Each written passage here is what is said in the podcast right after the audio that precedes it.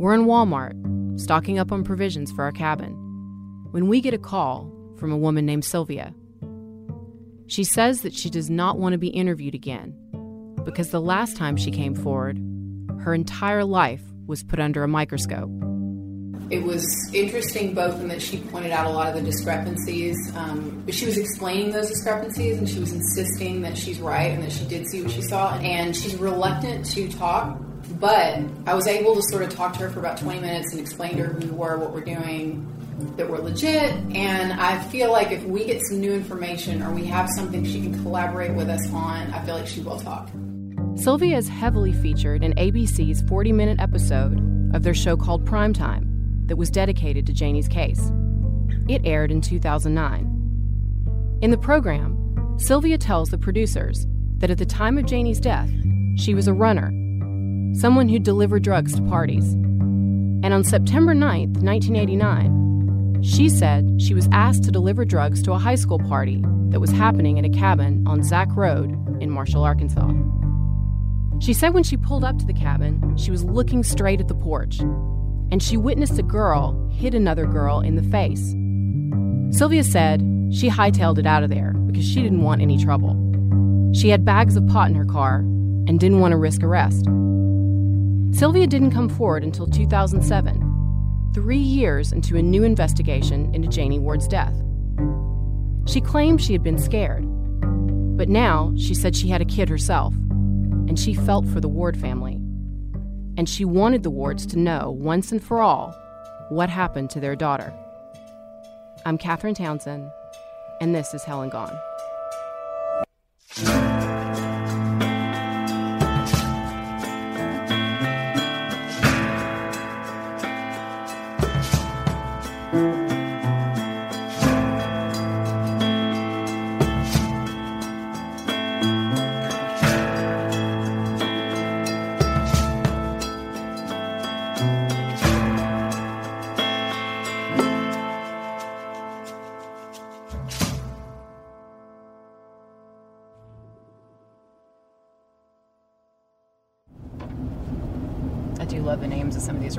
Like some of them make sense, like Nighthawk Road and Cricket Lane, and then some of them are like High Tech Road. They seem to be almost like purposely ironic. Right now, we are going to the cabin where the party happened and where Janie fell. What, whatever happened to Janie happened. In one mile, turn right onto Zack Road and we've managed to get some directions from the Freedom Information request and from. I compared that address with uh, the name of the person who, who bought the cabin afterwards, so we're going to go out there and look for it. The cabin on Zach Road has been renovated in the 30 years since Janie's death. It's been spruced up since that fateful night in 1989 when Janie's cousin Jay lived there alone. The house had two bedrooms. One had a dirty mattress on the ground, the other, where Jay slept, had a mattress with stained sheets and three thin pillows on it. Three shirts hung in the closet. Another room was converted into a makeshift workspace and was filled with old food containers and another folded up mattress and file cabinet that looked like someone had tossed into the room. The living room had a matching set of faded floral furniture, and there was a model of a boat on display. The cabin didn't have electricity or running water. So the appliances in the kitchen and bathroom were unusable, and the whole house was covered in matted brown carpet. The walls were unfinished. The house had two porches. The one facing the gravel road that leads up to the cabin is where Janie supposedly fell off the step. And that step was no more than 10 inches in height. In December of 2004, Special Prosecutor Tim Williamson was court appointed to Janie's case. At the time, he was a prosecutor based in Mena, Arkansas. Governor Mike Huckabee sets aside $10,000 for the investigation so that Williamson can build a team of investigators and a deputy prosecutor. The governor's spotlight on the case gets readers hooked to Mike Masterson's column, and journalists from around the state start covering the case again. One of those journalists was Jason Peterson, and in his news report that aired on KATV, he puts a cushion down where Janie falls and demonstrates the fall himself, tumbling backwards and landing with a heavy smack onto the cushion. When you sort of demonstrated the fall off the porch, what was your impression yeah. of the of the porch and how far the fall was? Well, that's what I wanted to try to convey to our viewers. You know, it's been widely thought that she, I mean, it's, it's a fact she fell off the porch. Three people witnessed her fall off the porch. What's in dispute is whether that fall could kill someone.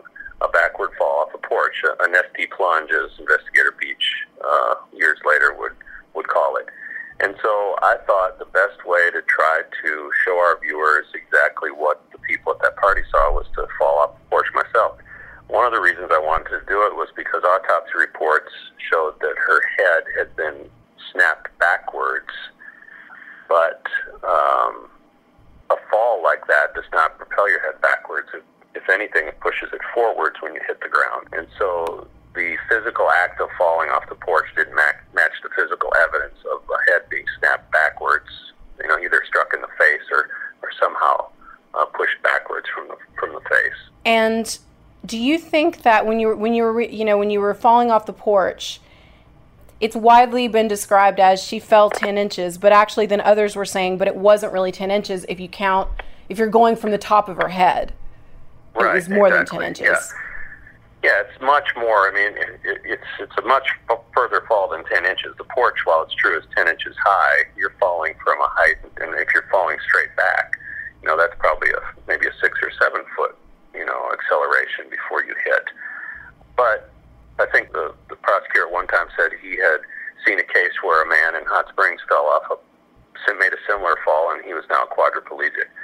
And I guess what you have to decide as a viewer is, you know, is that enough to kill someone? And sure, freak accidents happen, but for the most part, the human body is designed to live. It's pretty difficult to to uh, kill someone, or you know, you can you can sustain a lot of injuries and still live. And would that have been enough to kill her, or did something else happen, uh, either before or after that fall, that contributed to her death. Peterson's report was in 2005, a few months into Tim Williamson's investigation.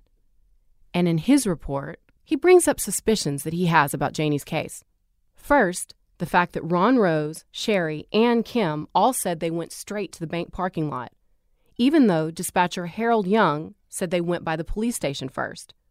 Peterson talked about the condition of Janie's clothing, the fact that her clothes were wet and sandy, even though the cabin and the truck bed were reportedly dry and dusty. He also mentioned the fact that those same clothes went missing, and that the x rays the ward supposedly saw in 1989 that showed a fracture were not the same ones sent to them from the crime lab. And he pointed out the discrepancies in witness statements from Sarah and some of her friends. He also said that the ambulance run reports pertaining to Janie's death were stolen. In the months after Janie died, the ambulance service had reported that the building had been broken into. Only one report was stolen Janie's. Peterson reached out to 26 people at the party. He was able to get a few people to open up to him, but he got a lot of doors slammed in his face, and a lot of people hung up on him. Most people did not want to revisit the night that Janie died. I think we did a pretty good job, I did a pretty good job contacting as many people at the party as I could. Now, as far as what their reactions were, I thought maybe time would have, you know, loosened some lips. They'd be less fearful to talk or to tell what they know, assuming there's something to know. But, you know, a lot of people, as soon as I identified who I was and, and what I was calling about or what I was visiting about, uh, shut it down right away. I mean, it was just a lot of over and over people not wanting to to talk about it at all, uh, which kind of surprised me. Although maybe they've just they're just tired of hearing about it, or tired of talking about it, or tired of thinking about it. Assuming they do. When he tried to call Gary Don, Gary Don's girlfriend gave Peterson a number for him to reach him on. That number, one eight hundred fuck you. One other thing we still don't know the answer to is the route that the truck took from the cabin to the town square. There are two ways to drive from the cabin on Zach Road to Marshallstown Square. The most direct route is turning left out of the driveway. You go a few miles on rocky roads and then hit the pavement. On this route, you pass the sheriff's office's old location, several homes, and the community center, where on the night Janie died, there was a huge event going on. But the people in the truck who carried Janie in the back say they didn't stop or notice the community meeting. They say they never stopped until they got to the town square, which they went to because it was close to the only medical facility in town, the ambulance service. It was also across the street from the car wash. The alternate route, a little longer and even rockier, is a right turn out of the driveway. This route goes along the creek bed and comes out at the same place on the pavement as the first route. 5.1 miles to the main road and 0.8 miles, only really like 0.8, like around just under a mile to a good paved road. Whichever route they chose, the drive from the cabin on Zach Road to Marshall's Town Square should not take any more than 20 minutes. We'll be right back. Did you know Geico's now offering an extra 15% credit on car and motorcycle policies? That's 15% on top of what Geico could already save you. So what are you waiting for? Your teenager to help around the house? Okay, Mom, I emptied the dishwasher, vacuumed the basement, and folded the sheets out of the dryer. Wait, what? Oh, and next, I'm gonna clean Mitten's litter box. Are we in some kind of prank show or something? That's a camera, isn't it? There's never been a better time to switch to Geico. Save an extra 15% when you switch by October 7th. Limitations apply. Visit geico.com for details. Made by Women is a new show brought to you by the Seneca Women Podcast Network and iHeartRadio. At a moment when businesses face some of the biggest challenges in recent history, we bring you inspiring stories, practical insights, and shared learnings to help you successfully navigate today's environment. Benefit from the experiences of legendary entrepreneurs, fierce up and comers, as well as everyday women in business who have found success their own way. Whether you're looking to start a new business, pivot an existing one, or expand with an eye to the future, Made by Women gives you the inspiration, expertise, and hard won lessons you need to make it happen. Consider it your real world MBA, designed for the new now. I'm Kim Azzarelli, and you can listen to Made by Women on the iHeartRadio app, Apple Podcasts, or wherever you listen to your favorite shows. Just like so many other people who worked on Janie's case, the wards found the special prosecutor, Tim Williamson, disappointing. How, how did that affect you and Ron, the whole Tim Williamson thing? I know he came and prayed with you, right? Oh, yeah. What a joke he was. And the governor gave him $10,000 to help to investigate. He did nothing but covered up. I mean, it was already covered up, and all he did was help them. I mean, all he did was, yeah, exactly, exactly. prayed with you. Yeah, And yeah. you didn't hear from him. Mike was saying you didn't hear from him after that. Never. I mean, we might ask questions. We never got anything. Nothing. Journalist Mike Masterson writes about this in his column about how much faith the wards put into Tim Williamson. They prayed together. But after this meeting, Mike said it became harder and harder to get in touch with him. The wards contacted Tim Williamson right away, and Williamson drove to Marshall and met at a church with the family and prayed together for justice to emerge in this case. He promised the family, I will find out what happened to your daughter. You know, and if, if it need be, there'll be accountability. He promised them that in the church. Well, they believed him. They wanted to believe him, of course. I mean, Ron called me and said, Well, we have hope for the first time that something's going to happen. He seems like a very sincere guy. He will do the right thing. For the first week or two, Tim Williamson called me, knowing I'd been involved in it and writing about it. And he said, You know, I'm going to rely on you, Mike, if you don't mind, just for information if I get stuck. And I said, Sure. I don't have anything to hide, and I'd be glad to help because I'd like to see justice done too.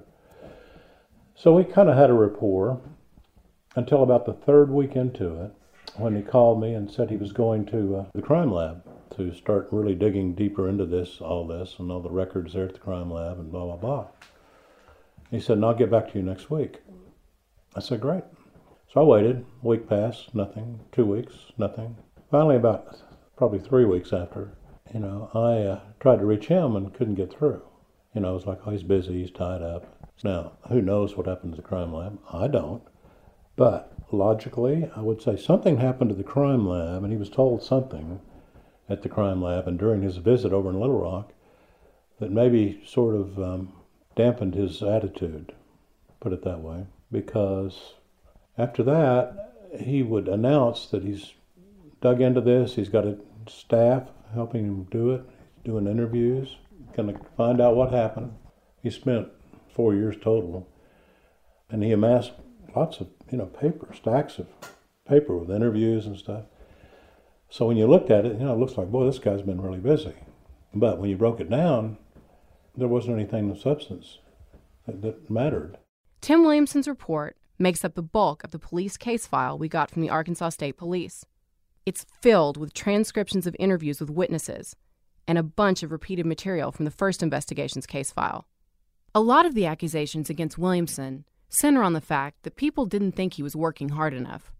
In the case file, there are dozens of letters addressed to Williamson from people around Arkansas telling him to get a move on. On page 3860, I find a note from Williamson's deputy prosecutor. He says they should hold off on conducting interviews until after the wards have concluded their civil suit. That's the one where they're petitioning to change Janie's death certificate from undetermined to homicide. And he says that they might as well hold off because the ward's lawyer is already deposing witnesses, meaning court ordered subpoenas to get them to interview. That way, they wouldn't have to double up on the work. The depositions were done by the ward's lawyer, Jerry Sallings. Sallings' law firm started working for the wards when the family needed to get Janie's body exhumed before the second autopsy. What we're hoping to get from these depositions is the answer to some key questions, including how much time elapsed from the time Janie fell to the ground to the time that she got to the bank parking lot? And did the truck make any other stops en route? I'm also interested in the depositions from Ron Rose and Kim, because they were the ones in the truck. I'm also interested in Gary Don's deposition, because Richard Walter from the Vidocq Society said Gary Don told him a completely different story than the one that was in his statement. In Kim's deposition, she's cooperative, but she gives yes and no answers and doesn't elaborate. But what she says in her interview mostly matches her original statements, which were taken in the months after the incident. Did you, you, you said that you and Janie were good friends? We were friends. Okay. Do you know if she was having any problems with anybody at school? No, I don't know. Don't know? No. You're not saying she wasn't, you just don't know I don't way or the know. other. Had you heard any rumors about her having any problems at school with anybody? No. After Janie got in the vehicle with you, did you go straight to the party? Yes. Here, Salling is asking about how they got there in case they had passed the river or the creek before going to the party. Didn't go by the river? No. Didn't stop to buy anything? No. Didn't go drink somewhere else or No. anything at all? Did you pick up anybody else on the way to the party? No. Okay, so how, help me out. How long does it take to get from the square out to the, where the party was? 20 minutes, maybe 30. That's just a guess. Ron Rose is more descriptive in his answers. Do you remember what she was wearing? Seemed like a blue jeans and a black shirt. I'm not positive. That's you know, He said he felt like it was his duty to get help for Janie. like I say, knowing her as good, as good as friends we was, being kin and everything, and I feel like it's my responsibility to get her out of there. You know, so we tried to get her in the front of my truck, try to load her up. And how did you try to do that? Just uh, three or four, I think there's four of us there, four or five of us picked her up and tried to handle her as best we could, and tried to slide her up in the front of my truck, in the cab of my truck, and we couldn't get her in there. Just she's too big and she was limp, you know. She just it was hard. We couldn't get her in there right, you know. The back of your truck, was it wet or dry? Pretty sure it was dry. Here, Ron gives more details about the car wreck. This is the one that we talked about in the last episode. The vehicle was Brian's. He became hysterical after Janie was pronounced dead in the parking lot. As you were leaving, do you remember Brian getting his truck stuck? Yes, he wrecked at the top of the hill up there. Had a wreck up there. Uh, who was in the truck with him? Uh, he was in a car. I don't know who was with him for sure, but he was in a car. A car? Yeah. All right. Did he block the? He had the roadblock. He'd come out. It's a big steep hill. When he come out on top, he lost it. It was nosed off in the bank, and then back in it was sticking all the way off the road. So how did how did y'all get around him? I had a friend, Jimmy, come up there and yank the back of the truck, bank yanked his car out of the way to where I could drive up on the bank and get by. And then after you got on the past him, you've got a gravel road for a while. For ways, yes. And did y'all ever stop? Never stopped. Neither Ron nor Kim said they stopped by the police station, and they both said they took a left out of the driveway, the more direct route that does not pass by the creek. Gary Don's deposition is openly hostile at the beginning, especially because during the depositions, Ron and Mona Ward are in the room, and you can feel the tension. You're here under a court order. Uh, subpoena is a court order from the judge, Mhm. and um, I get to ask you questions. And It's my get- right not to answer them if I don't want to. Well, that's what I'm. That's I'm about I'm- to not go further than this right here, right now. I understand. Well, let me just tell you the way this works. In a deposition, if you refuse to answer the question, you can walk out of here today. Mhm. And I can go to the judge and I can say he refused to answer these questions, and he can force you to come back here and, and answer them, and then you pay for the deposition. Go for right it. Right now, I'm paying for it. Go for it. Okay. Well, I, I don't want to get in a conflict. I don't want to fool with this. I, this man right here, I don't care to be in the same room with him because the crap he's put me through. And I do not like to even be in the same block with a man. You're pointing to Ron. Ron Ward? Ward, right there. All right. Um, well, I, I can tell that your your feelings are a little Very, upset very. Sallings asks him to review his statement, and Gary Don says he didn't say most of the stuff that was in it. To him, it looked like someone made up his answers. Can I say this? I Sure. mean, it, it, in some parts, it's, it's, it's like it's backwards. I mean, like this. I don't know really how to explain it to you. It just, it's just like I told you, had- like it had animation or something. Somebody created it themselves, how they wanted it to be. That's what I'm saying. So it's not the truth of what you said. No, not no. Okay. Uh, now it's two pages. Did you read all of it? I've read enough. Uh, th- that's fine. Uh, so I read enough. Somebody made that up. okay, tell me what part of it is not true. I never seen her filling no cup from no keg. Okay. I never seen her drinking. Let's take it one one statement at a time so I can keep up with this. Okay. Um, let's see. It says I got to the party around six. Ron, Kim, and Janie came in together. Is that is that what you said or not? That's about the only thing I seen there in the first sentences that was correct Okay. that I can recall. Well, let me tell you this. This is a statement that we got from the police department, and this is suppo- This is a uh, copy of an interview that supposedly Bill Beach of the state police took, and this is his statement. This isn't anything I came up with. they right? changed their they changed so much stuff over the years in the department down there at that time. I'm not disputing it. I'm asking questions. I'm interested in what you're telling me. I understand. Okay, so I want to know what in here uh, is not your statement. Sallings goes line by line, and Gary Don lists out what he doesn't agree with from his original And then it statement. says, I went over to her and it was like the breath was knocked out of her. You're shaking your head. No, sorry. It's all right. Um, and her shirt had come up when she fell, and I looked at her stomach and I couldn't tell that she was breathing. No, Me and somebody picked her up and put her on the porch. no, Her eyes were open about halfway and rolled back, and she was not blinking. no, I believe she had messed in her pants, too. no. I couldn't get anybody to help me. The, the urinating part is the only part that uh, I remember uh, it looked like to me.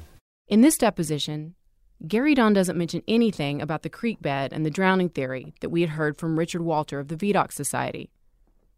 These answers are notably different from Gary Don's original statement in 1989 and his lengthy interview with Bill Beach in the months after Janie's death.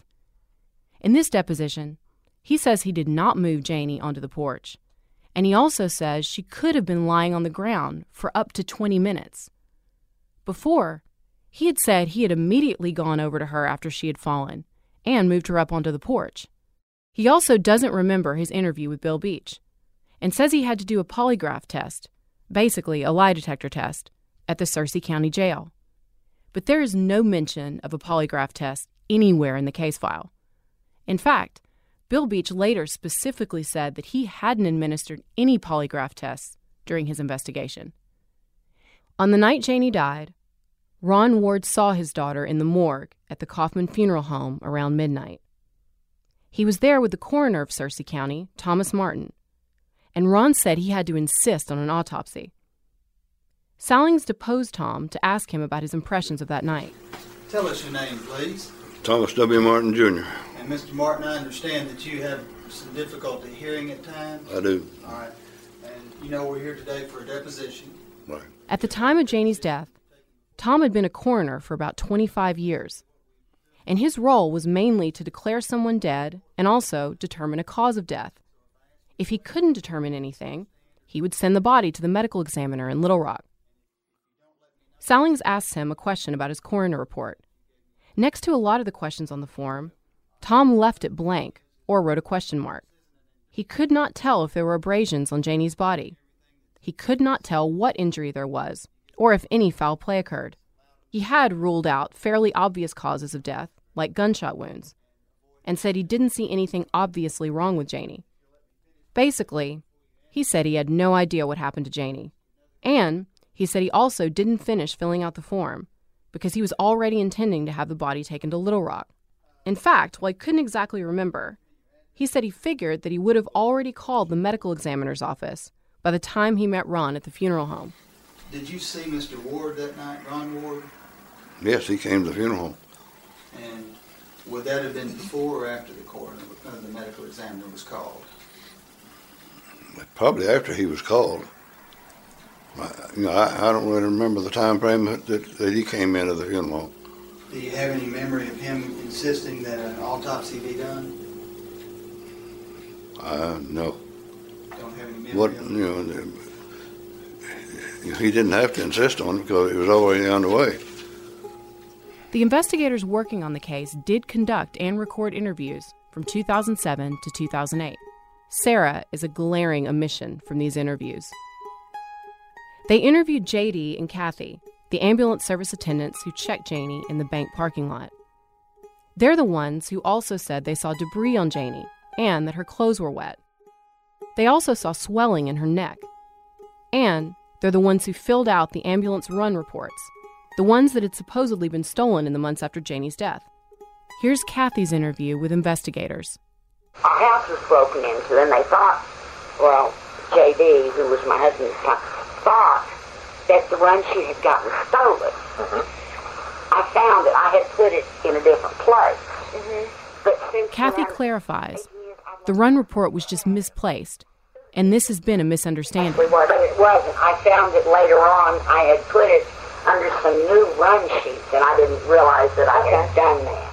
Kathy again describes what she saw in the bank parking lot and what condition Janie's body was in. And was her clothing was it damp? Was yes. it damp? And what was the atmospheric conditions at this time? It was it, uh, it was dry, but she was damp. Her clothes were damp. Her hair was damp. The only place that there wasn't any dampness was between her legs. And I fe- I smelled no urine or no BS. Mm-hmm. I just had a, it's just a soft perfume smell. That was all I smelled. There was leaves and twigs and sand in her hair. And, you know, that was all I looked at at that time. And I did a cervical check, but I I didn't feel the spine. It, it, it felt like it was in place. And they said the place. The spine at her neck, that's where you yes, C spine. I was checking C spine. Mm-hmm. And I felt like I felt everything. But, you know, I still kept traction on the neck. I had, we keep traction when we move it. Okay, let me back you up to what you said a little while ago. All right, real quick. Kathy said she didn't notice an obvious neck injury when she examined Janie, nor did she see any trauma to the face. Hearing these accounts from the coroner and Kathy, neither of them could see anything obviously wrong with Janie. So, if there were no obvious injuries to her face, was it possible that she was hit in the face at all? We'll be right back.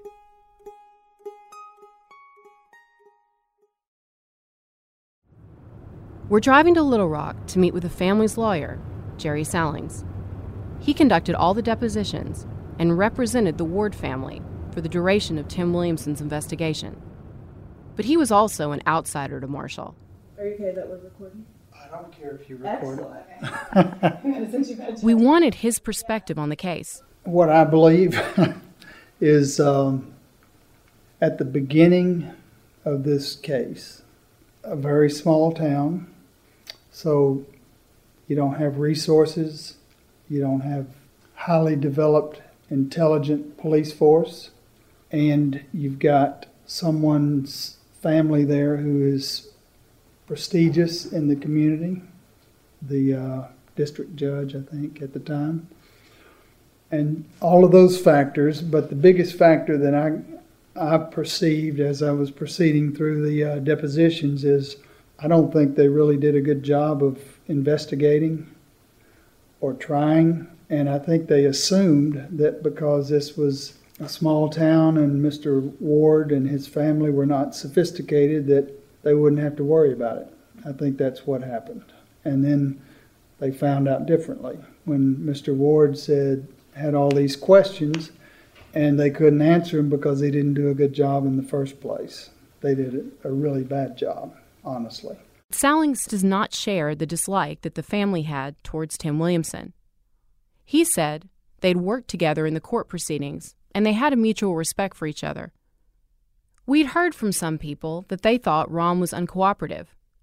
But Sallings said Ron always shared all of the information he collected independently with the police and with investigators. I don't think anybody, anything I had or that Ron had was kept secret. What we tried to get were specific answers, and Tim had a notebook, and I don't think I have that notebook anymore, but it was just topic by topic with, um, you know, whatever the inconsistency was or the or the question that he had that wasn't answered, and I felt like it was my job to try to answer it if I could. And the way you try to answer it is to go get the facts or the information through depositions or whatever. And at the end of the day, there were some questions that we couldn't answer and um, still can't. As an investigator, this is a feeling that I can relate to. And while you always want to give people answers and you always want to think that there's another step that you can take or something that can be done, the reality is, once mistakes are made at the initial crime scene, it's very difficult to go back and rectify them. Can you, um, just in general, maybe not even about this case, but just talk a little about the difficulty of if the original crime scene is messed up, how difficult it is to go back and if something's not done right. I mean, is there something that the police could have done early on, like that would have mitigated that? I mean, just from my experience with true crime, I was looking through the witness statements and they're very short. They're basically yeah. a paragraph long each. Yeah. And they're just, there's no detail. there's not much detail in any of them, things like that. I mean, yeah. is there anything they could have done to. I mean, the reason that you have CSI and all these police shows is because every every fact is important, and you can't say, "Oh, that's not important," because you don't know what was there. So photographs, uh, statements from everybody and following up on every lead. And I don't, that wasn't done here for sure. The assumption was is that she fell off, fell off and and died, and and so when you work from that assumption, you're not really looking for anything else. Was there anything else? I don't know. Right. I could not get that answer to the point that I could say that it was anything uh, specifically. I mean, there were a lot of irregularities in this, and um, that's why Ron had questions, and that's why it was pursued. But unfortunately, it wasn't pursued early enough, and that's not his fault because uh, he tried diligently to do it. But I think they assumed that he was just a, uh, someone who didn't know what, what he was doing. I asked if Sallings thought there would have been any answer that would have satisfied Ron Ward. I don't know. Ron was uh, he was he was convinced it was more than natural causes or falling off the porch or any of a number of things. So I don't know if he would have been or not. Maybe if maybe if maybe he felt they'd been treated with more respect and it was an answer that at least made sense. maybe, but maybe. He was a he was a stubborn, determined man.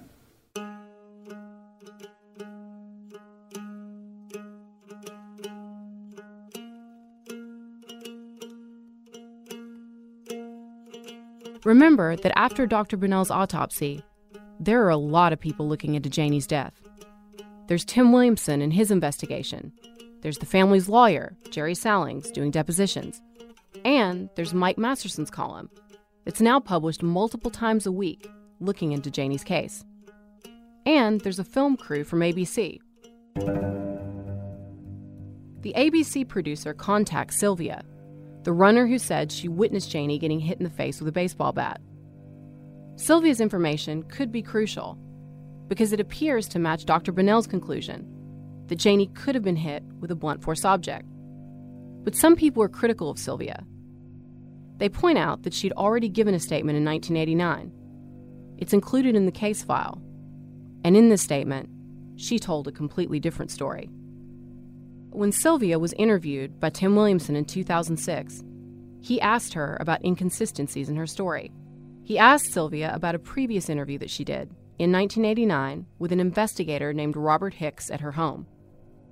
In that interview, Sylvia claimed she'd heard the story secondhand from three guys who told her a story about two girls who were mad at Janie because she was dating one of their boyfriends.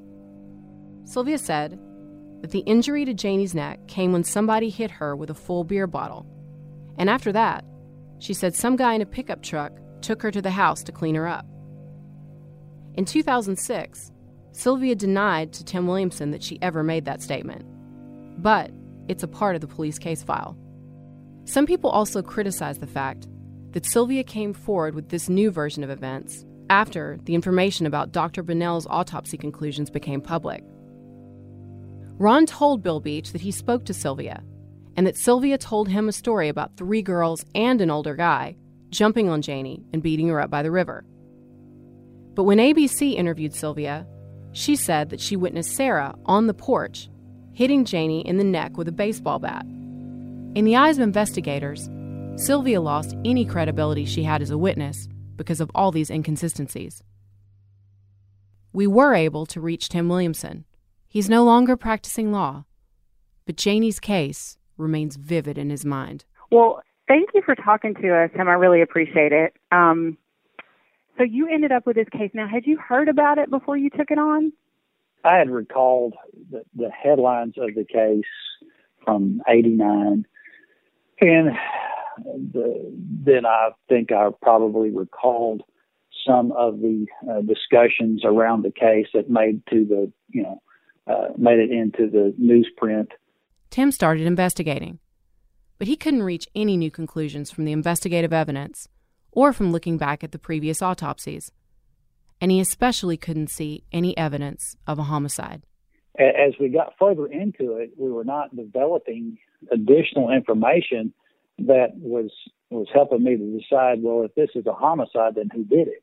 It got down to the point eventually where as I had some, you know, we were looking at the Bunnell's findings and then going back and comparing those with the photographs and the, uh, the information collected at the time Dr. Fahmy Malak at the crime lab did the original autopsy.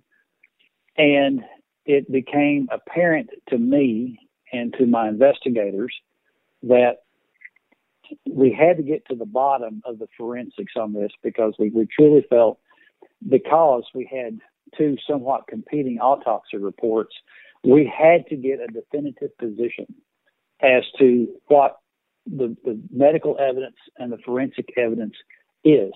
Because inherently, you do not want to attempt to prosecute a case where you have information that is, is not corroborative of itself when it's in the forensic realm. So the, we're relying on science. So the science has to agree. So the, our only option was to do something that is extremely rare, and we did not want to do it, but we were left with no choice. Much like the ward's lawyer, Jerry Sallings, Tim thought that there was no way to solve the case through the investigative evidence. So he decided there was one last thing he could do exhume Janie's body again and perform another autopsy. I'm Catherine Townsend and this is Hell and Gone.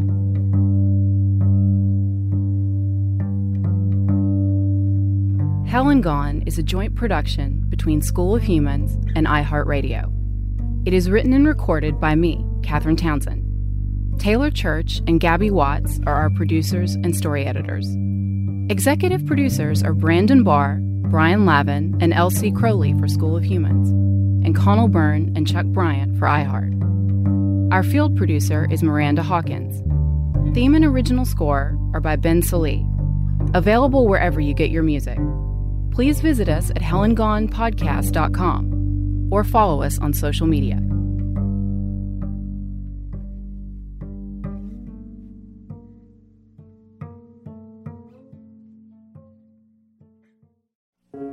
Hi, I'm Devin Leary. And I'm Carolina Barlow. And we're here to tell you to dump him. Break up with your boyfriend. And we want you to listen to our podcast, True Romance, every week, where we talk about our love lives and the love lives of others. Please join our exes who we know will also be listening, like Kyle. Kyle, are you there? Hey, babe, how's life? No, you look good though. Me? Oh my God, stop. Please, I haven't even gotten a haircut in like three months. Okay, please help us pay for Carolina psychiatrist bills by listening on the iHeartRadio app, Apple Podcasts, or wherever you listen to podcasts. I want true.